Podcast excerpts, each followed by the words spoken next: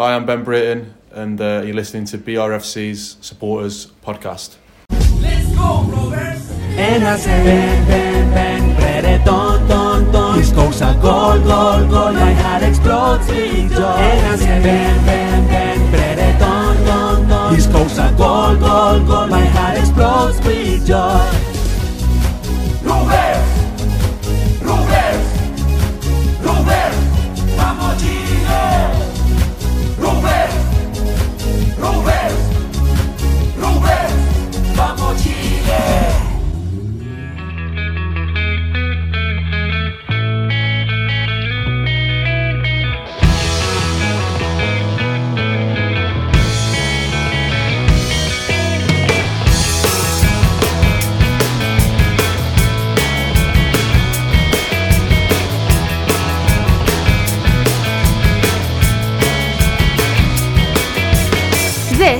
is a BRFCS podcast, sponsored by the lovely people at the Terrace Store. Follow them on Twitter at the Terrace Life and check out their website at theterracestore.com.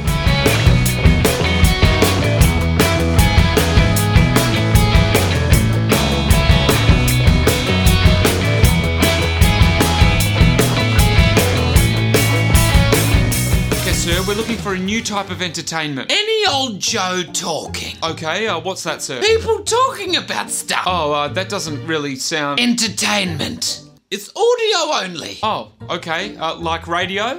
D radio. Yeah. Sorry? You heard me, Jason. Okay, so like a mini radio show. No music. What? No music? Yeah.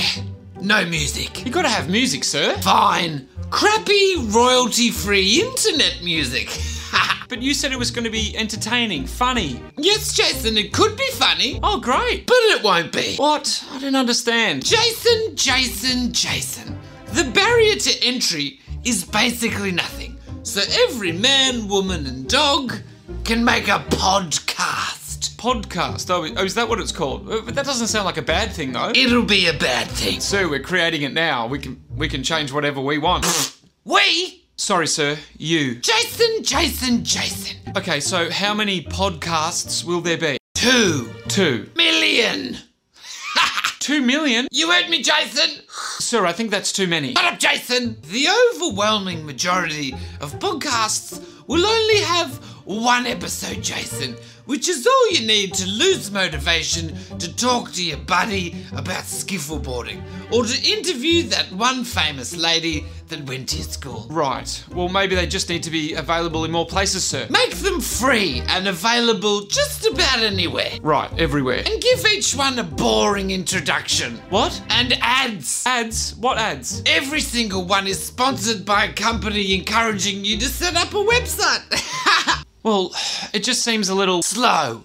Yeah. Can't we add another feature, sir? Absolutely, Jason. Okay, well, what about popular music? Can we just add the music back in? Nope. Maybe not everyone can start one. Nope. Well, let's at least make them really, really exciting so people just want to re listen to them. Ah, I've got it, Jason. Here we go. Skip 30 seconds. What? That's a feature? Yep. And listen faster. Wait, what? You heard me, Jason. What about the ads? Skip them. The royalty free music? Skip them. The intros that people have spent hours and hours on making. Skip. What? Skip it all.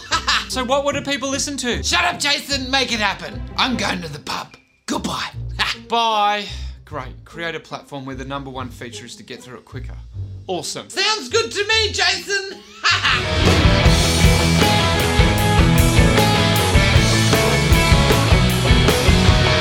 The Man Who Decides podcasts. That's from Jimmy Rees, the Australian comedian. You'll find him on YouTube. He has a channel called Jimmy Rees, and he's also on Twitter at Jimmy Rees. Well worth checking out his other stuff.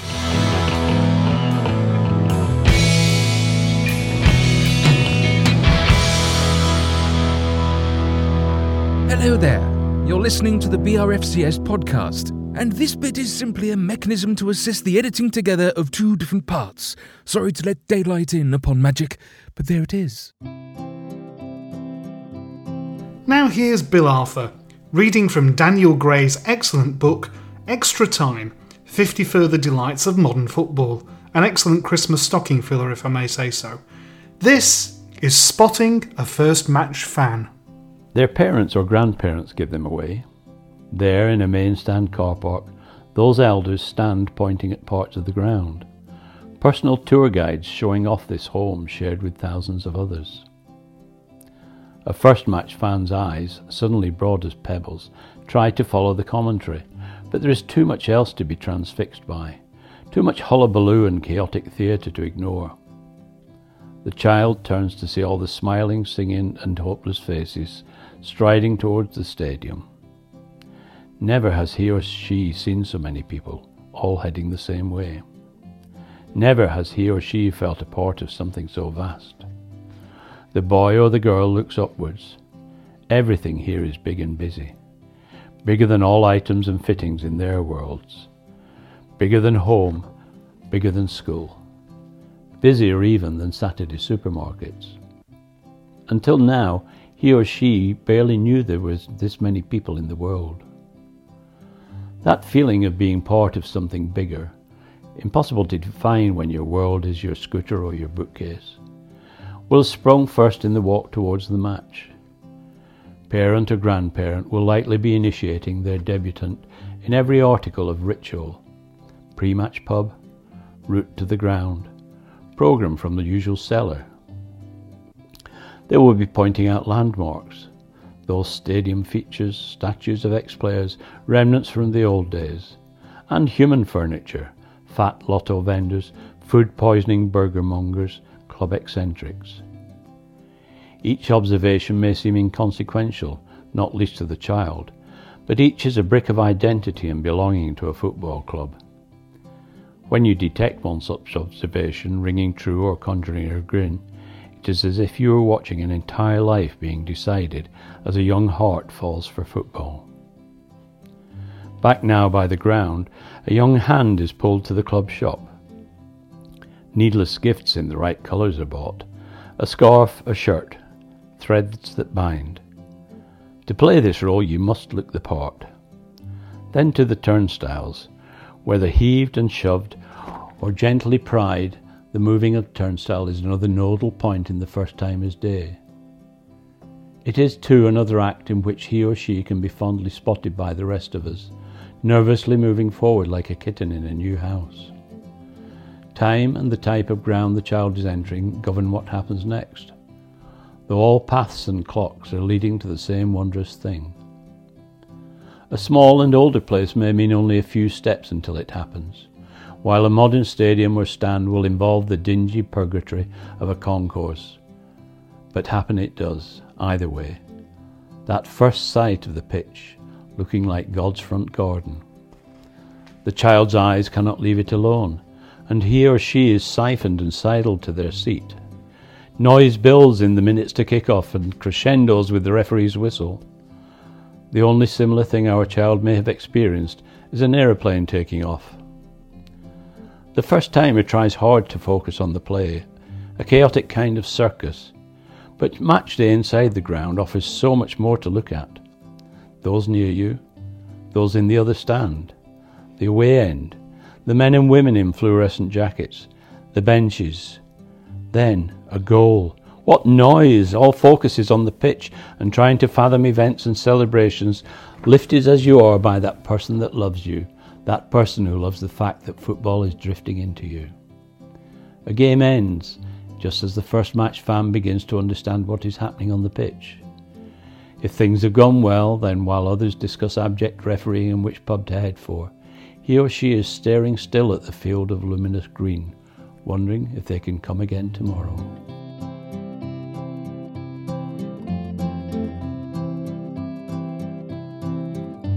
Hi, I'm Tez Ilyas of Blackburn, and you are listening to the BRFCS podcast. So the season's unfolding. There's no doubt that um, we've had some highs and we've had some lows already. I'd, li- I'd like to explore a little bit more though about what are the most heartwarming moments of the season. Does it have to be Rovers related? I'm, I'm, gue- Um, I'm guessing it doesn't have to be because I think you might have something in mind. Yeah, so um, I was at Hampden for Scotland, Denmark. So that is my favourite moment of the season so far. Um, a very good night. I enjoyed myself, possibly a little bit too much. Um, and yeah, wonderful to see them six in a row. Um, the Danes were fantastic. So I had a lot, I was sat right next to them. So I had a lot of fun with them as well. Um, so yeah, that's my favourite moment of the season. It's probably not particularly heartwarming for 99% of the English people listening. I was there about an hour before just because the Scottish are very COVID aware. So there's quite a few checks to go through um, including a vaccine passport that obviously we don't have here. Um, so I was there a little bit early just to make sure everything was all right, which it was. Um, so got to see them sort of come out, which I never get to see at Rovers because I'm always in the pub. Um, so that was quite nice. Who knew people warmed up before a game? I've learned something there. Um, That's what then, anthem yeah, they- jackets are for. Yeah. And then yeah, the game was game was fantastic. And then I was still in the ground probably half an hour after it finished, just singing and dancing and yeah, having having a good time. But if I can have a favourite Rovers um, heartwarming moment, um, I'd like to pick the two little boys who sat in front of me on the first game of the season with their homemade um, Chile flags, and they'd begged their mum and dad. They lived in South Wales, and they'd begged their mum and dad to bring them to the game, um, so they could see uh, the man himself. Not Rovers fans, never been to Ewood before, um, but I just heard the story and and loved him and made these little flags and waved them all It's game. quite the So phenomenon, isn't it? It really is. Something. he is. So that's that's definitely my favourite. And they just waved the little flags, had the time of their life, and that's what we want. We want people to be coming because they're being inspired by him and you know Dolan and all the other kind of lovely people that we've got around at the moment. We so, have got a likable yeah. team, haven't we? It seems to be one of those squads that's. Yeah, I think so. Um, and that's where sometimes they're so confusing because I think historically you can put down some of the bad performances or questionable decisions to the fact that we know there's been some bad apples, but they seem okay. And that's why when when things go a little bit awry, you can't quite make sense of it. It's a lot easier to um, dislike people when they're not particularly nice people, but they all seem quite nice. Um, yeah, so so definitely the two little boys with the Chile flags are my favourite heartwarming Rovers moment. Excellent. Ryan, what about you? I, I, Tyrese Dolan definitely deserves a mention. I've really enjoyed just seeing him become a really important member of our squad and the connection he's got with the fans in particular. I think he's got quite a unique one. I know we've had the Diaz thing this season, but Dolan does seem to have a, a real special place in the heart of the fans. And obviously, I'm not from Lancashire, but for those people that are, you know, that little Preston element just makes it a little bit sweeter, doesn't it? That we nabbed him off Preston. That's been heartwarming for me, just seeing a young man emerge into not just on the pitch, off the pitch as well, just an absolute role model. And to lose your best friend in the way that he did, and to respond so positively and, and turn that into something that he can stand for and campaign for. You know, I'm 15 years older than him. He's he's an inspiration for someone like me as well. So, you know, just that's that's my heartwarming moment. I think. Can't argue with that one, I have to say. Michael, uh, anything that's particularly caught your eye in the football season thus far? Uh, yeah, I, I'd just like to build up on that point that Ryan made about Tyrese Dolan. I was to, I, I can't add to anything to what he said, except for you asked for a specific moment. And there was a moment when he got subbed off against Cardiff, and obviously we were, we were home and dry by that point. And he didn't just kind of run down the tunnel and do the quick clap over his head. He actually ran towards where we are on the Riverside halfway line. And then he just took the applause from the whole of the Riverside, and then the whole of the Blackburn end, and then the whole of the Jack Walker. And then when you see that it was actually at the at the anniversary of of, Je- of Jeremy's death, and he pointed to the sky, you just thought he's going to absolutely enjoy every moment of it. And you know, like Ryan, he's he's such an inspiration to everybody, and you wouldn't begrudge him a moment of that. You know, two guy did that at the end of his career at Rovers. That that was fantastic. I've been doing something unusual this season. I've been trying to do a bit more ground hopping and seeing other grounds because there's only one ground in our division which I'm which I've not been to, and that's Kenilworth Road, home of Luton, possibly my least favourite team in in our division. But like Linz, I've also been to Hampden Park. But unlike Linz, I went when it was an atmosphereless cavern because I went to the round of 16 game in the Euros, which isn't technically this season, but it was to see um, Andrei Shevchenko's Ukraine narrowly beat Sweden in the uh, in the Euros, and then deservedly earn a proper drubbing at the hands of England in the next game. Which I'm sure would go down in Lindsay's top five of uh, heartwarming moments for the international season. Well, you know, I, I, I, I've been to Hampden Park, but never, never in the circumstances that, that Linz has with a proper atmosphere. Um, but uh, speaking of Scotland, it's good to see that uh, the season of goodwill is amongst uh, upon us. Anything in particular you're referring to? Yeah, no matter how bad you are at your job, and I've been bad at some of my jobs I've done in the past, but it gives me great hope to think that in the future, someone somewhere will give me a highly paid job. Because if that can happen to Steve Kean, the new academy director at Hibernian, then There's hope for us all. There's hope for us all. Yeah. Now, you, you've been exploring. Well, you you have adopted Hibs, I think, as your Scottish side, shall I say? Um, Yeah. What, uh, one of the things that they have in common with us is they were formed in 1875, Yeah. and now they've got something else in common with us. So that's just that just strengthens tho- those bonds ever further, I suggest. Yeah, managed by Tony Mowbray, uh, had our pitch graced by such legends of the game as Anthony Stokes, and of course now. uh, The thing is, in two years' time, we'll have a real, real solid bond with Hibs fans because you know, we'll be able to we'll be able to sell them their key, Kean out banners and everything. I think it's actually the minute silence for Remembrance Day before the Sheffield United game. I think we're kind of used to applauses after a player passes away. So that old thing where the ground just go, goes silent for one minute, and it was a packed stadium, and it still had that powerful feeling, which it should do every year. Um, and obviously, that match came after that horrible 7 0 against Fulham. And I think it was just altogether a great day with, with the 3 1 win as well. So that, that, that was one of my favourite matches, uh, probably in the last few years, I think. It was a, it's a really good day. As you say, it's so unusual that you do get a minute's silence, and it, it was you could almost hear the pin, the proverbial pin drop. I know there were some Sheffield United fans outside the ground coming in, and as they were coming in, um, they were being shushed by their by their own supporters. They were walking in because obviously they, they didn't realise what was going on. So I think uh, that, yeah, that was truly powerful. Matt, what- uh, you you're here to provide the young person's perspective. You see, so you're supposed to uh, come up with sort of lots of different and creative ideas. So no pressure. But what's the most heartwarming moment of the season so far for you? I think I don't know. I think it's you know might see it as a bit of a, a naff answer, but for me, it's when wait, it's Ian Poveda celebrating his goal. Weirdly, I don't know. I don't really know why, but it was just the way that he celebrated it. You know, the way that the way that he scored it as well. You know, it was a nice, a nice composed finish. After you know all the the slating he's been getting from our fans, it was just really heartwarming and nice to see him. You know, our fans actually celebrating something he'd done as opposed to hurling abuse at him instead. Do you know what the, the bit that I liked was when he kept going round to the crowd, and this works really well on an audio medium, but sort of like waving his hands and sort of saying to the crowd, "Come on, make some noise, get behind us." And it, re- it clearly really meant something to him. We, we've spoken about him previously, I know, and you saw him at Barnsley.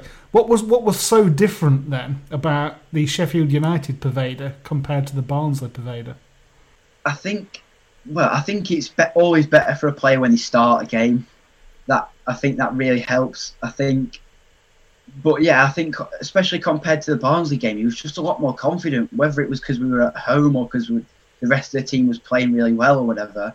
But yeah, the Barnsley game, I wasn't, I wasn't his biggest fan after that. But the Sheffield United one, I, uh, he's definitely gone up. That's for sure. Yeah, I think he's raised the benchmark now. I did talk to a colleague at work who's a Leeds United fan and said that he says that Bielsa really, really rates him. Um, and I looked him up on Wikipedia, and of course he's been at some clubs already. It's it's absolutely extraordinary. Sort of City, Chelsea, Barcelona, Leeds. I mean, yeah, the, the kid's only what twenty one or something. It's uh, he's got quite uh, quite an extensive CV already. So adding Rovers to that is really quite something.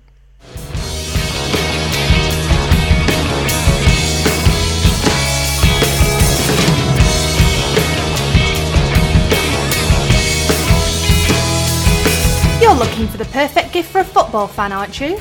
In that case, you need to go to theterracestore.com and search through the marvellous range of Rovers products. You'll see mugs, prints, bags, and much, much more, all in the colours of your favourite team, Blackburn Rovers.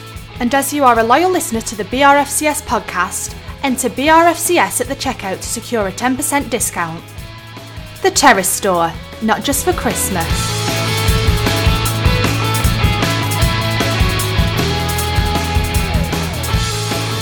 Hi, I'm Matt Janssen, and you're listening to the BRFCS podcast. So it's a welcome back to the BRFCS podcast to Rob Sawyer. Um, Rob has been on the podcast before talking about a book that he'd written about Rovers and Everton player Roy Vernon. And he's come back because he's got another book about another former Rovers and former Everton player. There's a there's a rich seam, I think, in history of the of transfers between the two clubs. But you are an Everton fan, Rob, but you do have some Blackburn connection. So welcome back. But for the listener that isn't familiar with you or your works, uh, what are your Blackburn connections? Yep. Uh, hi there, Ian. Thanks for having me back on. Uh, my Blackburn connection is through my mother, uh, mother's side of the family from Blackburn, uh, Little Harwood. So my granddad was a regular at Ewood Park, um, and I think he was probably quite distraught when when uh, his daughter married a, an Evertonian.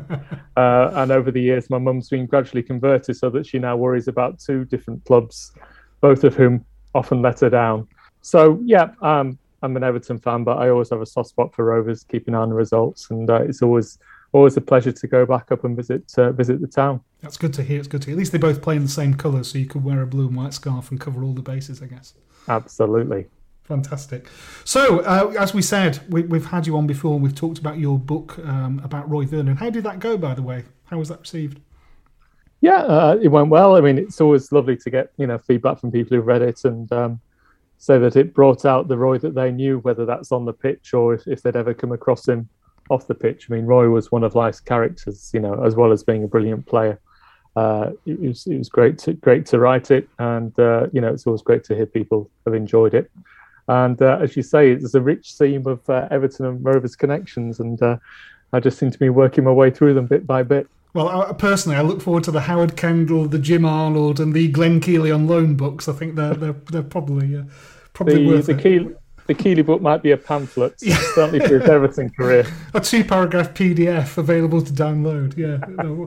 For, for younger listeners who aren't familiar with that, it's definitely worth Googling. I think there is YouTube footage of Glenn Keeley's uh, match for Everton against Liverpool. Let's just say he didn't cover himself in glory, and we'll, uh, we'll touch on that some other time.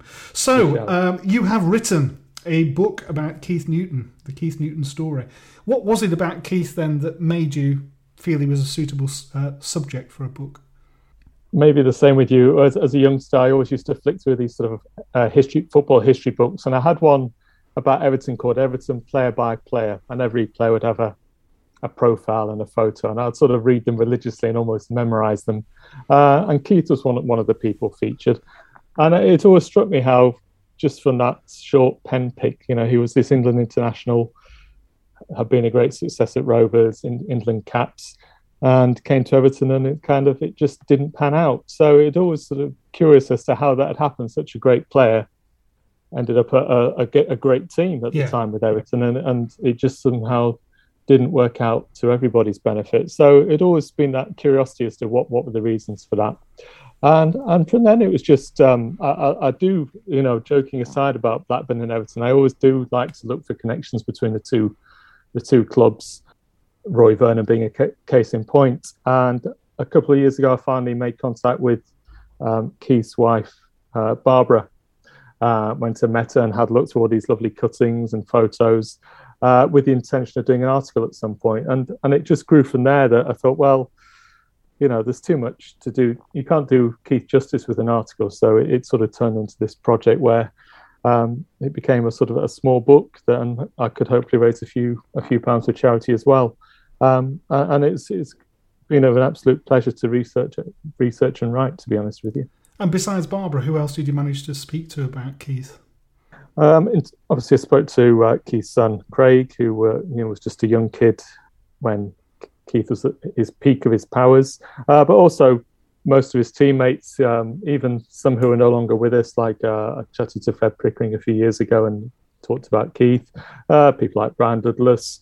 Uh, so teammates that are still with us from Rovers, but also teammates at Burnley. Am I allowed to mention them? I think so. I, th- I uh, think we have to in the context of what we're talking about. We'll come on to that later on as well, but uh, I guess we do. Yes, yes, yeah. Yeah, so I've just tried to speak to uh, teammates from, from all his clubs and also international level people like Mike Summerbee, uh, but also supporters. And uh, I mean, you're very lucky, I think, at Rovers. You know, Fred Cumpsty, for example. There's some brilliant either historians or also just people who have been watching Rovers for so long and have Yeah. sort of such vivid and brilliant memories that they can express so well. So it's, that's been the key thing for me. It's trying to bring to life, you know, Keith back to life in you know in these pages um, through people's memories. Yeah, well, you've done you've done a terrific job of it. I have to say, it's it's a really it is one of those you can you can just sort of rattle through it, and I, I learned an awful lot. Uh, for for what it's worth, Keith was my one of my first poster boys. In those days, I, I would occasionally get a copy of Shoot magazine bought for me, and there'd be a full page head and shoulders. And, and Keith resplendent in the, the, the what what still remains my favourite ever Rovers kit with the half collar and all that sort of stuff Yeah. up on the wall, only only to be greeted as a I think I'd probably be about what would it be five five and a half as a small boy to be told that he no longer plays for Rovers. He's gone to Everton, and I- I'm pretty sure that until that point I didn't realise that footballers could be transferred. I thought that when when they were with one club, especially when it was your club, that you, you kind of got them forever. But uh, no, it wasn't to be. So Keith, Keith, possibly the first footballer that broke my heart with a transfer. I have to say, as a Rovers fan, there's been many since. There'll probably be many more to come in the future. But there we go. Yeah. I think it's also worth mentioning about the book. You, you've touched on it already that all uh, all profits go to charity, and it's the East Lancs Hospice, which is uh, which is a great cause. Um, so anybody buying it is. Uh, He's donating to a wonderful cause, and we'll put links in in the pod. But if you uh, if you look at Rob on on Twitter, uh, what's your Twitter handle, Rob? At Rob Sawyer seventy. At Rob Sawyer seventy, and I think there's links in your bio, aren't there, to, to get through to the book. So people looking to buy that, I, can heartily recommend it. Right, let, let's de- let's delve into it then. Let, let's pick out some of some of the anecdotes. And I think one of one of the things uh, that, that leapt out to me very early on was you, you talked about the the Rovers Reserve in Feniscowles, which is also a, a ghetto for Rovers players. The difference between the modern day footballer living in the gated estate and back then. What what did you find out when you were talking to, to Barbara about life back then? Yeah, it, I mean, it is hard to imagine now how. I, I don't think it was unique to Rovers that you just get these. A club would basically buy a load of houses in maybe on one street and basically rent them out at a peppercorn rent to their players. So you'd have half a dozen Rovers players on this on this one road. And I spoke to a couple of people who were growing up lads who would just be playing in the street and would sort of loiter outside, ready for ready to try and sort of have a quick kickabout in the street almost with uh, Keith and uh, and his teammates if, uh, before they headed down to Ewood. So that that accessibility back then is uh, it's, just such a contrast, and uh, and and it's something you know. I don't want to sound all old-fashioned and stuck in the mud, but it, I think we have lost something, haven't we? That, where you don't have that that ease of contact and, and familiarity. Uh, yeah, I mean later on, uh, I think Keith upgraded to uh, Wilpshire, but yeah, for many years he was in Feniscowles with. Uh, Pickering, but I think Billy Wilson was next door. Yeah, it was, it was almost like a sitcom you could have had. couldn't you? Like, uh, But there's a thought actually. Yeah, Ro- Rovers the movie or something like that. Going back back to those in time. But Keith, Keith, he was he was almost lost to the game before he started, wasn't he? He wasn't he wasn't really sure how how did he make manage to convince himself that there was a future for him as a footballer. Yeah, so Keith was from Manchester, so Gorton, sort of East Manchester, so very close now to where the Etihad Stadium is for, for Manchester City. And he just plays sort of for local sporting clubs. Uh, it looked like he was going to follow his uh, follow like many people and work in factories in in Manchester. Um, he'd had a trial match for Bolton Wanderers. Um, never, nothing came of it. It seems that City and United, the two teams on his doorstep, took no real interest. And yeah, he thought he was uh, just going to spend the rest of his life uh, working in the factory there. But Rovers uh, scout got wind of him, took him up there, I think in the spring of '58, um, and then they called him back uh, in the just at the end of the summer. Uh, I think he went and played in the tram match at Stockport at Edgeley Park for, for Rovers, and that was it. Before before we knew it, he was signing professional forms for for Johnny Carey. So uh, yeah, things turned around very quickly, um, and a obviously Johnny Carey left very shortly afterwards to go to Everton again. Another A link, pat- yes. A pattern emerging. Yes, Um, well trodden road. but but Carey, Carey clearly left a great legacy. These sort of uh, Carey's chicks, all these young players coming through. So just a year later, Keith was in this Youth Cup winning team for Rovers with, I think, I think eight players in that Youth Cup winning team ended up signing pro forms for for the Rovers. Um, and you know, three of them, including Keith, became sort of fully established Yeah. international players. So you know, that was the start of uh, Keith really making it. Really, that uh, 1959 Youth Cup. And it's interesting how players would change position. Uh, Keith was an inside forward when he joined uh, Rovers back in '58, uh, but gradually worked his way sort of back. So in that youth cup team, he was basically playing as an inside forward, but he did have to fill in at centre half due to other injuries. But Fred Pickering was the captain of the team, and he was playing at left back. Hmm. And of course, we all know we all And know what became of Fred. yeah, yeah, yeah, yeah. like this. And where did where did Fred go? We'll we'll, we'll come back to that. Yeah, Yeah, I have no idea. Did they play blue and white? Birmingham City. right.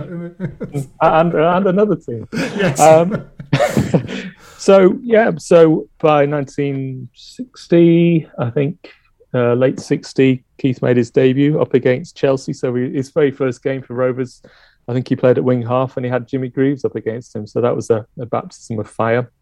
Uh, but Jack Marshall, the manager who came in in 1960, then tried him out as a as a fullback, and and that the rest, as they say, is history. But he just established himself, sort of replacing Dave Whelan, who'd broken his leg, and obviously Bill Eckersley was coming to the end of his career, uh, and Keith just kicked on from there. And for really the rest of that decade, he was he was always first choice, either at left back or right back. Yeah.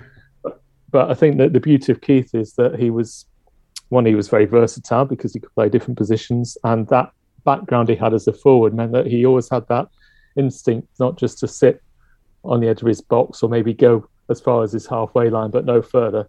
Keith's instinct was to get forward and get involved with the with the match and uh, get down the wing and get the balls in. So he was. I try and draw out the point that he was one of the very first of these sort of attacking fullbacks that nowadays we take for granted and expect. But back in the early '60s, you, your fullbacks didn't do that. So Rev- Keith revolutionary was- stuff. And as you say, Yeah. the, the versatility to play on either side as well. And Ke- Keith and Billy Wilson, I think, were the, were the fullbacks when I first started Rovers. They were you know, both blonde haired. I think both elegant on the ball, and that was that was the abiding memory of that of that back four. Um, some some cracking anecdotes that, that, that come out in the book. One, one that I absolutely loved uh, was one about a fancy dress party in an England kit. Tell, tell, tell us about that one because I just find that absolutely bizarre. Yeah. Well, again, it's this sort of accessibility. I think it was just some neighbours of uh, of the Newtons, and uh, I think they uh, used to go on cruises, and there would always be a fancy dress night on these cruises. So they, I think, they approached Keith and said, you know, can I borrow, you know, some England gear so we can dress up? So Keith just gave them his his England kit so they could, could go as a World Cup Willie kind of character. Clearly, Keith was a very, you know, laid back, generous guy who said, yeah, yeah, you know, take, you know, no problem, take it. And, It is uh, quite extraordinary, isn't it? Can you imagine something like living next door to just John Terry or Harry Maguire or something, just popping round to borrow an England shirt for a fancy Sorry, dress you can, I'll, I'll bring it, but it'd be straight on eBay, wouldn't it? Now, Absolutely, yeah, yeah. Be signing it, framing it, and whacking it on there. I just think it's it, it is absolutely extraordinary what um, what what sort of you know the different, as you say, the different approach back in those days. One element that came out reading it that I hadn't fully appreciated at the time, as, I- as I touched on, I didn't realise that footballers could be transferred. But Keith was not averse to putting in a transfer request. Now, now Rovers in the late 60s wasn't the Rovers of the early 60s for sure, and I dare say he was ambitious. But tell us a little bit about his uh, trials and tribulations in trying to extricate himself from Ewood. Yeah, I, th- I think it all stems back to when Rovers got relegated in uh, in 1966. Um, obviously, he'd had good times at Rovers under Jack Marshall. There was the Marshall's Misfits team that looked like it could win the league in '64, but after that, things had fallen away. Relegation, and, and clearly Keith had just sort of broken into the England team at this point and had ambitions to continue in the England team. Hopefully, he'd hoped to go to the World Cup in '66. Didn't work out in the end. Um, but he had ambitions and wanted to play top flight football. So from 66 for about three years, he seems to have spent two thirds of his time on the transfer list, but never being transferred. Um, and that's partly, I think, because of the the board of Rovers not wanting to sell him. They'd already allowed people like Mike England, Fred Pickering to leave, so they were probably very conscious that they the, the fan reaction if they let him go. Yeah. Uh, but, but also, it seems that he himself would always have second thoughts. So there were opportunities to leave, uh, but both himself and his, and his wife Barbara, who was clearly very hands-on in his career and a sort of real advocate for him, but uh, almost like his own agent though as well. Clearly, they discussed these things, and he didn't want to leave the area. So even though it looked like he could have gone to Southampton, could have gone to Nottingham Forest, where Johnny Carey was managing at the time, so he'd have been Right. going back to his very Yeah, first yeah. manager.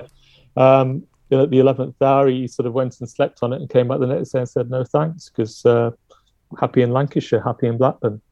So in the end, when he did leave, it was um, only because he could stay living in Blackburn and play for another Lancashire team. So yeah, interesting just seeing how it was sort of, you know, he would get fined, he would go and speak to the press, and uh, then he'd get a fine from the Rovers board, but then he'd be playing the next week because he was too valuable to drop. So yeah, fascinating. Even in those days before agents, players could make themselves known that they wanted to move on. Of course, it was much harder for players to force the hand in those days. No Bosman transfers, so there was no running your contract down. And uh, I suppose uh, the, the nearest modern day equivalent would be Harry Kane, where you've got like three years left on your contract, and if the club says you're not going, then you're not going. But Rovers eventually, um, fancy this. This is a theme that recurs through Rovers history. Looked at the cash flow and thought, "Hang on a minute, we're, we're in trouble here." And a bid from Everton eventually swayed him over. So we're, we're talking, we're back end of 1969 now, as I recall. Yeah, December '69. So, and, and, and ironically, Keith was on the transfer list at the time again, um, but he was thinking of coming off it. He'd kind of he was in a the Rovers were actually in a decent run of form uh, that particular season, and he, I think he was quite happy with his form. Uh, but then suddenly, uh, Harry Catterick's Everton came in. Rovers needed the money. A price was agreed, and he was told, "Right, you're going over to Bellefield. Uh, that's Everton's training ground uh, for talks." And uh, and that was it. So suddenly, overnight, he was transferred. Uh, but critically, as I said before, they, he was happy to go ahead with it because he could stay living in Blackburn. Everton agreed he could remain yeah. living in East Lancashire rather than relocate to Merseyside. So suddenly he was, uh, I think it was uh, eighty thousand pound or, or more transfer fee, uh, valuable money for Rovers, and Everton got a, a, a sort of international class left back to replace Ray Wilson, who had been their left back until that previous summer. Um, Um, and of course, he'd won the World Cup with Everton a couple of years earlier. And what is amazing to think now in the context of the modern game is that's a player moving from the second tier to a side in what would turn out to be their championship winning season. So Yeah. transitioning was, was not a problem for Keith. You know, Everton wanted him and they saw something, and he was playing for England whilst at Rovers in the second tier, and that, that is increasingly difficult to do in, in the modern game. So he was quite obviously highly thought of. So if there was a time to join Everton, that 69-70 season w- was it for sure. But it didn't go smoothly. It, it didn't. It never quite worked out at Everton, and it's bizarre. And if you, if you just look at it, you think, well, he won he won the football league title at Everton. So that season, Everton won the league. Um, he won the Charity Shield that following summer, and he went with England to the World Cup in Mexico in, in the summer of '70. So if you look at that, you think, well, yes, this was the most successful time of Keith's career. You know, he won silverware, but it was the, also the most unhappy time of his career. Um, I think maybe he'd left leaving Rovers maybe a couple of years too late. Uh, Perhaps it was just the, the adjustment to to a different club, a club with huge expectations, and that's not belittling the other clubs he played for in his career. But at Everton, you go there as a big money signing, and the supporters, as well as the people behind the club, expect you to hit the ground running Yeah. and play well. And and I think he did find it hard at first, just to adapt to the back up to first division speed and standard, uh, to develop, you know, in a new system, all those things, new teammates.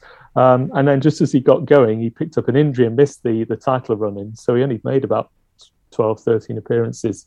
Um, and that kind of set the tone for the rest of his career, you know, uh, at Everton. The next season, he, I think he, he had the fatigue after the World Cup in Mexico. The team was on the slide. And Harry Catterick, the Everton manager, even though he was uh, he developed this wonderful footballing team, the, the team was starting to struggle, and maybe he just didn't seem to agree with Keith about how Keith should play the game. And as we said before, Keith was this player who would love to stride forward, get the balls over, and I think Harry Catterick was saying, "No, you stay back and you lump the ball forward to Joe Royle, the, the big Everton number nine. And so that clearly this sort of schism developed. Um, he was also playing through injury and he just didn't enjoy it. I think he, he just didn't enjoy really being at Everton. And Everton didn't seem the best of Keith in those two years. And, and bizarrely, within two and a half years, he left Everton on a free transfer. And that I find extraordinary as well. Again, uh, thinking back, in, in those days, clubs did not have to let players go on free transfers. So Yeah. Everton must have made the decision that either they weren't going to get some money for him or they just wanted him out. Uh, and given his, his history, that seems unusual. Yeah, they could, like you say, even at the end of your contract back then, the, t- the club could await, uh, basically hold on to your registration and await a, f- a fee to be agreed. But no, they they just wrote. I mean, fair play, but you know they, they did write it off and let him go. And Burnley had been waiting in the wings. That I think they were interested for some time, but they obviously thought, well, let's wait till the end of the season, see if we can get him without any money exchange. So that sounds um, like the Bob Lord we know and love as Blackburn supporters. yeah, so the summer of 72, you know, this player who appeared to be on the scrap heap, you know, this player who two years earlier had been representing England at the World Cup in Mexico and, and really with some distinction. He was, you know, to many people, he was on the football scrap heap, but, uh, you know, that move to Burnley just revitalised his career, uh, you know, an amazing turnaround. Yeah, my uh, maternal grandfather was a was a Burnley supporter, and he was constantly trying to, uh, to to win me over to the cause, forlornly, obviously. But he but he, he didn't stop him trying. He um, he had a shop in Padiham, and he used to nip across the sports shop across the road and buy Burnley shirts and scarves and Subbuteo teams and things like that to try and win me over. But he did take me to the occasional midweek game when Rovers were playing. I can remember the cricket field stand opening. Uh, and, and going to games there and, and seeing Keith play for Burnley. That striking kit with the claret and sky blue V, I think is is The chevron, yeah. yeah yes, the, the, the right. kit that I remember. And then I look at you know the the back of, of, of your book, how many appearances he made for Burnley, and it was 253 in total.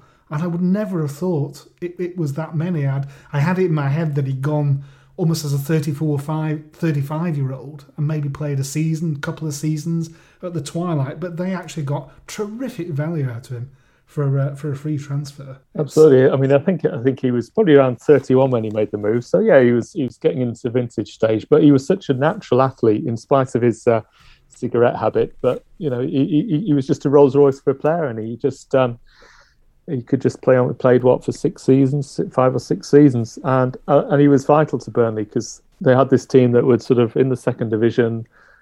He just brought that experience and know-how, and you know, obviously the players respected him because of his his background. And Yeah. uh, you know, in his first season at Burnley, he, they got promoted. Did well the next season or so in the first division, but obviously, as with many other clubs, uh, finances caught up with them. They lost their best players and went back down to the the second division. But yeah, you know, he, I mean, in his total career, what he played at well over 600 uh, games. You know, a remarkable career to play to play well into his mid 30s at Burnley.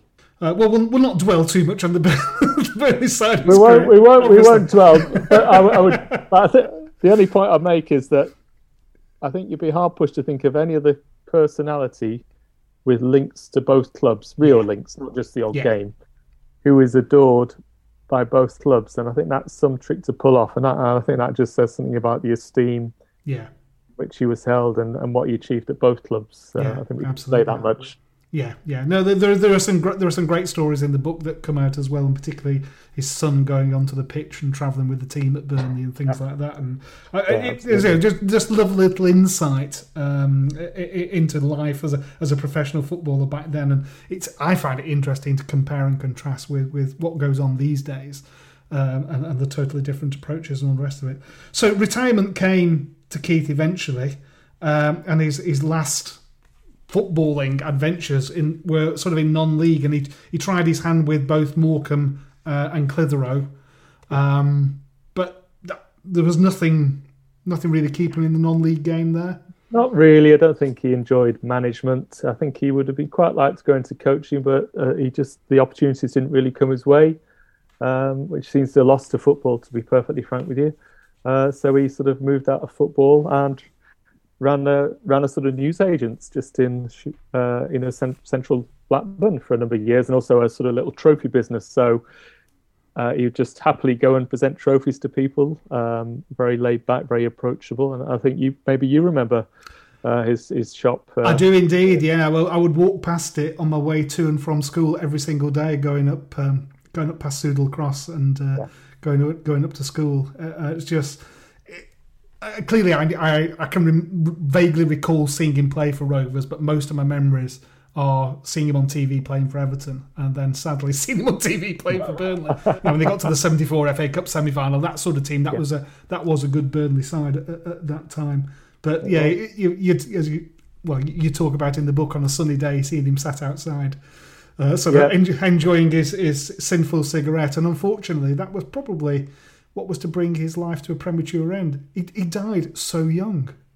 He did, and, and it was a complete coincidence, really. You know, I wrote the book about Roy Vernon and hadn't quite connected, that they they both died at a very similar age, both in their sort of mid fifties. Um, lung cancer, both the same thing, lung Yeah. cancer. Um, and you know, taken far too soon. Um, so you know, he's been gone over twenty years already, Keith. Um, but I've been just fortunate that there's so many people still around who remember him, remember him well, and obviously Barbara, his his wife, is still with us, still following the Rovers, and hopefully now being able to go back to games. You know, Yeah. she, she's normally there cheering them on with Bryan Douglas, and uh, you know she's a football fanatic and uh, obviously a great advocate of a of a of a late husband, Keith. Um, so it's been great to. To, to learn about him from from the people who knew him and, and watched him play, and uh, you know, wish wish I met him because it would have been wonderful to sit down with him for a few hours and just Oh, hear firsthand from him. You know, what what what what a life, what a career, just just sadly too short. Yeah. Well, all I'll say is it's a lovely read, and there are also uh, there are some terrific photographs in there as well, which, as I say, take me back.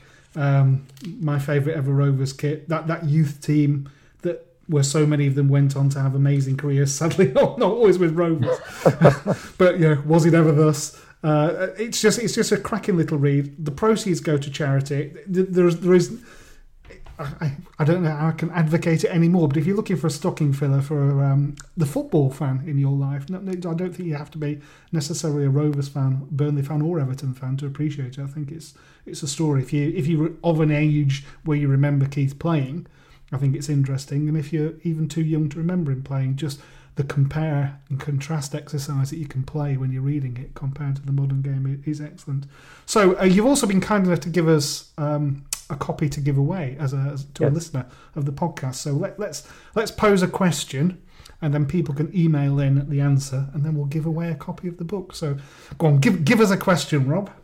Okay, uh, so Keith won 27 caps for England over the course of about four years or so. Um, his first and his last cap were both against the same opposition. So, what country was the opposition for Keith's first and final England appearance? Okay, so first and final appearance for England. What country was that against?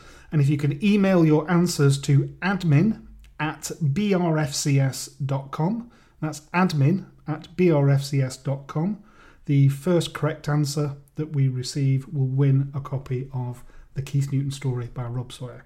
Rob, it's been an absolute pleasure chatting to you as always. As you say, when you move on to one of the many other Blackburn and Everton linked players, uh, do feel free to, to drop us a line and come back on again and tell us about that. Let, before we let you go, let's just have a quick chat about Everton. Um, Rafa, how's it working out? Well, I mean, it was always going to be contentious, wasn't it? Just Oh, as, yeah. uh, when, maybe when we you had our own Coyle at Rovers, so we know all about that. yeah, yeah, I, I did think of that. Um, but uh, to be fair, early on he didn't put a foot wrong. Um, we had a good start to the season, which was crucial because you don't have much credit in the bank if you're coming in as somebody with connections to your close rivals. Um, but I think the past few weeks it's been difficult because we just don't have the depth of squad. Uh, a team like Everton, you lose two or three of your best players, Yeah. you, you're, you're sunk. If you're Manchester City or Manchester United or Arsenal or others, you, you've just got the depth. We we don't. So that it's not been so good the past few uh, past few weeks. Um, I mean, Rovers though, I've been obviously following them, and it's been topsy turvy. Would that be a way of describing your season? It's proper sort of, roller coaster. I think it's Yeah. fair to say that we are, well, f- from my perspective, we're in a much higher position than I expected at this point. Um, we're recording this after the uh, interesting home fixture with uh, with Fulham. Uh, we put that right on Saturday though with a, with a win over Sheffield United. So whenever this goes out, the results are probably probably roller coasted any number of times since then. But if we if we finish top half, having lost the players that we've lost, uh, at the back end of last season, I think that would be that would be a really good outturn. If we could stay in the coattails of the playoffs, that would be an extraordinary achievement, I have to say. Um, there is some talent in that Rovers side. I suppose the concern now is that Everton will come across and try and sign them all. so we'll have to keep an eye open for that. But uh, We'll maybe, see. maybe we can uh, put a barrier on the end of the M62 or something and stop uh, stop people coming off it and turning into Blackburn.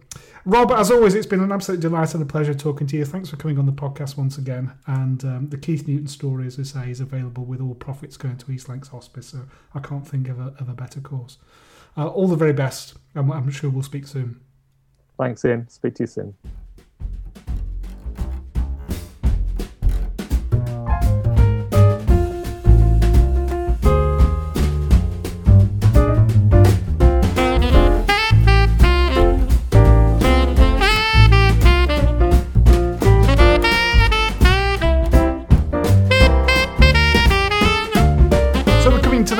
That time of the year where people dig out their um, their scarves and hats and get wrapped up ready for Boxing Day games.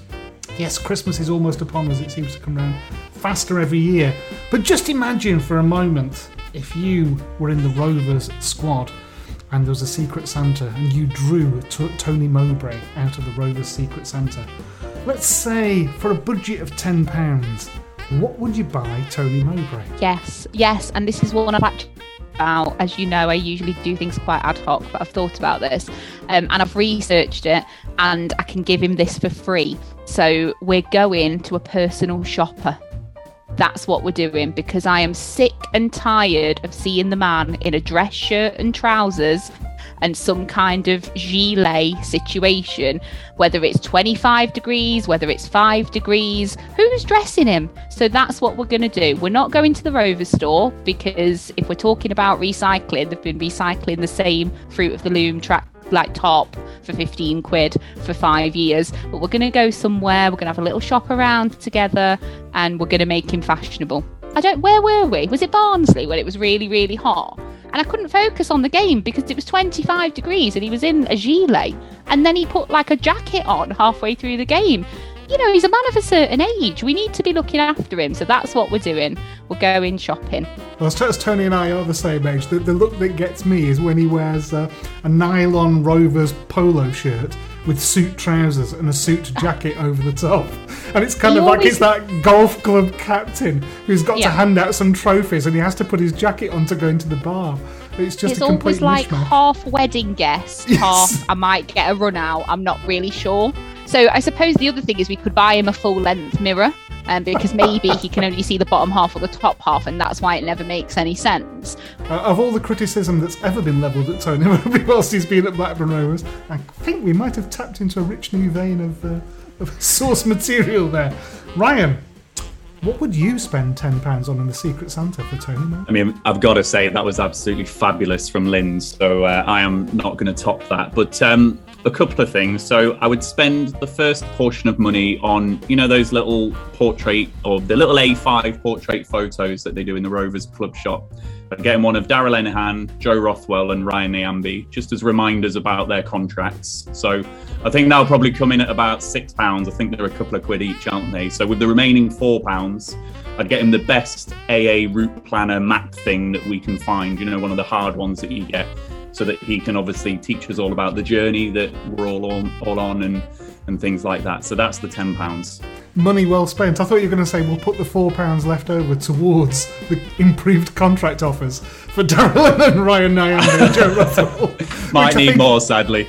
It's, po- it's possibly £3 more than Steve Waggott is prepared to offer. But, uh, Scott. I'd buy him a best of DVD collection of Middlesbrough FC goals. And the reason is because it might cheer him up a bit. Because in the last year, he's turned into a right miserable git. One, one of the reasons why I think a lot of supporters originally warmed to him, he seemed like that uncle figure who, you know, you'd have round at Christmas and he'd tell you all these old tales and inspire you. But suddenly that's all gone recently and he's just seems fed up with interviews, fed up with answering questions, and just doesn't seem to inspire anymore. So hopefully, um, looking back at some great Middlesbrough goals might inspire him that, you know, football can be fun again. Perish the thought. That, that's a great suggestion. Something uh, something I hadn't thought about suggesting. I have to uh, have to admit. Matt, what would you buy uh, Grumpy Uncle Tony then for uh, for the Secret Santa? Well, obviously, myself included, one of the things that a lot of Rovers fans have been getting really frustrated about Mowbray with is the fact that he always sits down in his seat. And so I get him, I get him, uh, you know, in summer you get the fold out garden chairs. I get him one of them that he can set up inside the technical area, so at least he's in the technical area and not just sat in his seat where no one can see him. Do you not think a Marcelo Bielsa upturned bucket might be in order? Well, I, I think I think Tony's a you know that step above Bielsa. He, he needs the comfort of a proper chair. He's not as old as Bielsa. So Leeds United actually sell those, I believe, in their uh, in their club shop.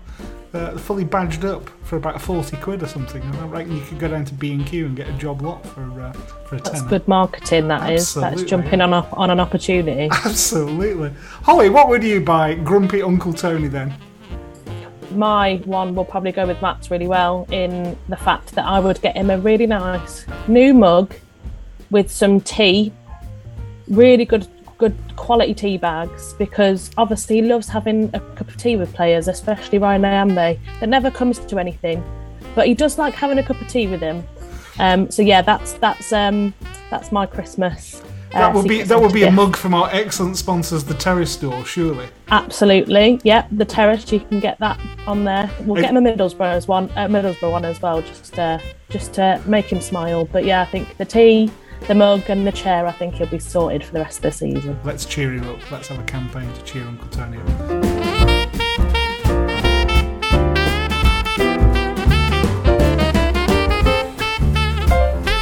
Excellent. Yes. Well, I hope I hope everyone at Rovers has a Merry Christmas, and if they do do a Secret Santa, that at least one of those suggestions is selected for Tony. Thanks a lot for that and your input.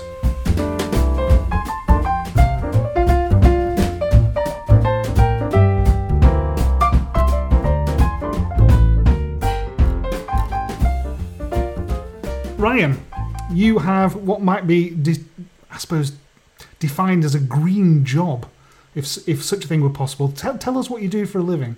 I work for Natural England, um, so we are officially the government's nature conservation advisor. Um, it's been very pitched in the, the conservation um, world for the time that I've been there. I've been there 12 years now, but recently, um, the role that nature can play in climate change and, and that type of stuff is really starting to come to the fore now.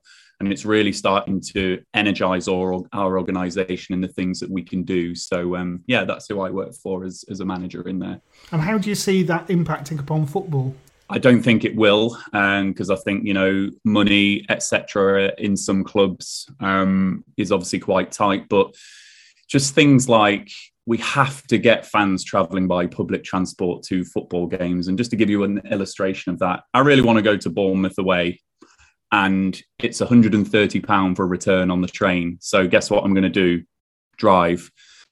So there has to be a way that and I don't know how it's possible or how we make this happen, but there has to be a way of subsidizing match tickets or season tickets by using public transport. We have to make that connection. We have to change the whole culture of going to the football and change practices. And that culture and the change in the way that we live our lives is across the whole facets of our life, not just going to the football. It's, it's how we work, it's how we do other things. So I really do think a serious conversation is needed in all professional sport just to get us all on public transport as much as we possibly can and really limit cars. And then other things like how you get football fans to do this, I will never know. But, you know, look at all the bloody plastic beer containers and things like that. Is there a way that we can have reusable beer cups or what? I don't know. I don't know how you make that happen, but we really just have to start challenging behaviors and and limit the waste which which comes out of football in that sense. Well, starting to do it at the cricket, aren't they? And getting a bit more highlighting the use of, uh, of plastics and things like that. And Forest Green Rovers, I think, are an interesting case study. I think a lot of the fans that go to Rovers at the moment probably live in the Blackburn area. Obviously, you know, with the drop off in attendances that we've had, you know, I think people like, well, all of us on this call, I think, are probably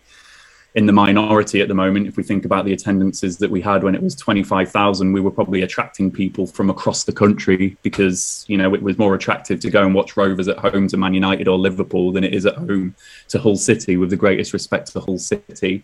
So I think some of the stuff around public transport, maybe that's not the thing that Rovers can do. I think it's just all awareness raising, Ian. It, it needs to become needs to become mainstream. We need to keep talking about it and We've had some real success in society in recent years around race, around LGBT, around diversity in general, mental health. We need to make it a mainstream conversation like those things, as much as there's still work to do in some of those areas. Um, I just think keep talking about it and make your average working class football fan who might not feel connected to the environment actually understand climate change and what's going on and where football fits into it.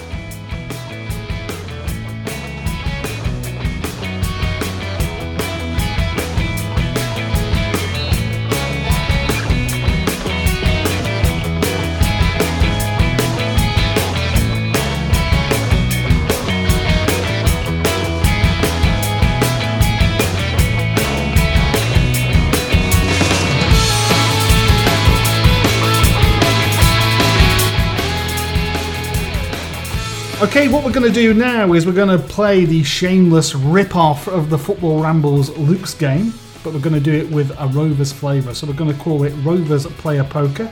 I'm going to name a player, and I'm going to ask our panelists to bid for how many of their clubs that panelists can name.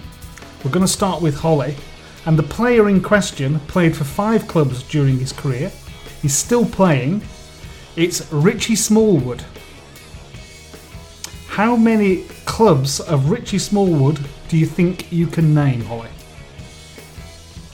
I don't have much faith in my football knowledge, if I'm honest.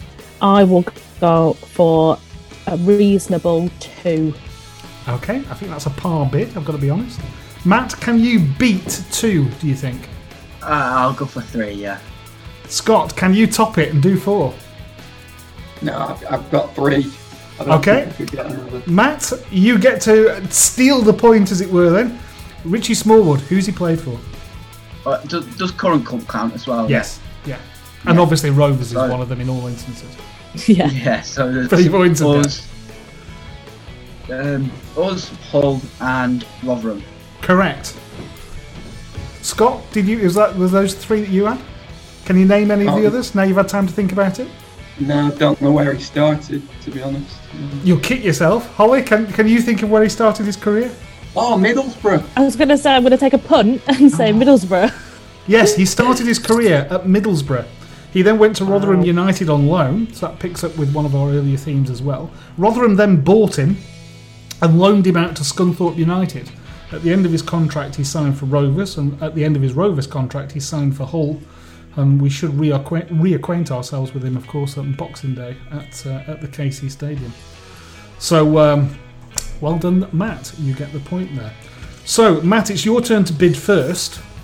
And this next player, including his current club, has had seven clubs in his career. He is Elliot Bennett. How many do you think you can name from Elliot Bennett's career? It's a, it's a bit of a measly one, but I think I'll go for four. Um, even then, I'm not confident. I, th- I think f- four's a par score. I'd say that's a pretty good score. Scott, could you beat four?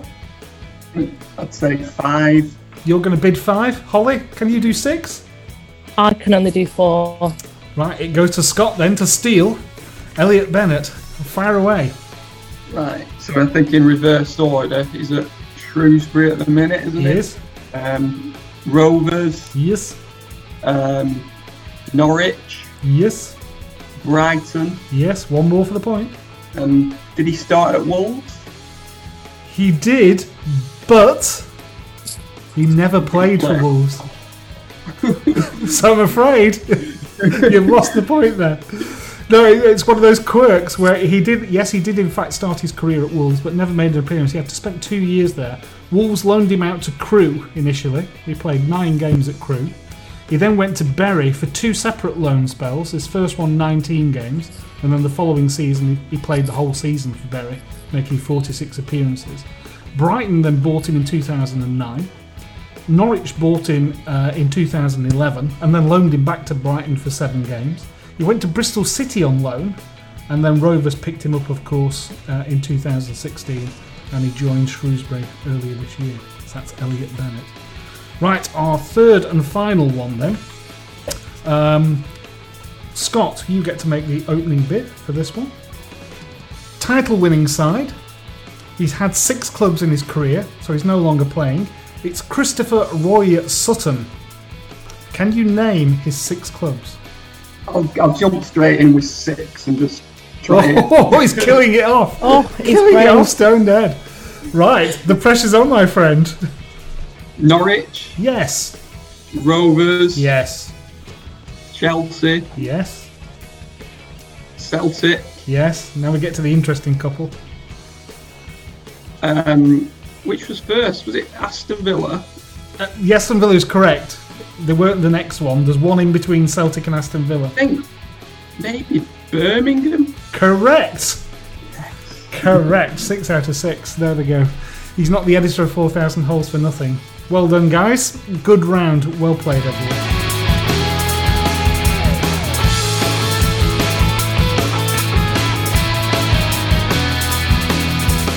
This is a BRFCS podcast, sponsored by the lovely people at the Terrace Store. Follow them on Twitter at the Terrace Life and check out their website at theterracestore.com. So I'm getting paid for this, aren't I?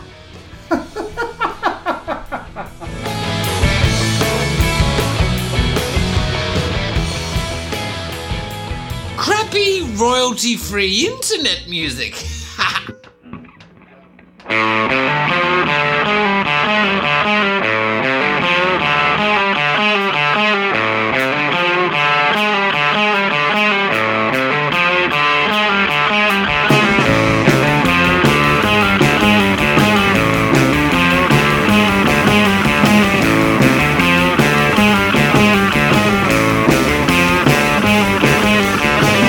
have it, folks. Another episode of the BRFCS podcast. I have a lot of people to thank for their contributions towards this episode.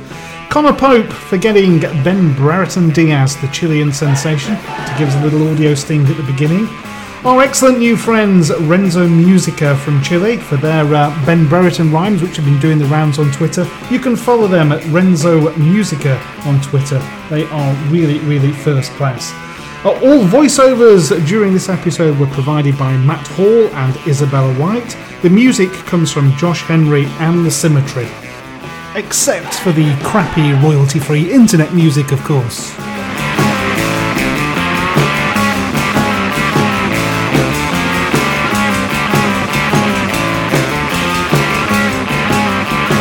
You heard the dulcet Scottish Canadian tones of Bill Arthur narrating the excellent book from Daniel Gray.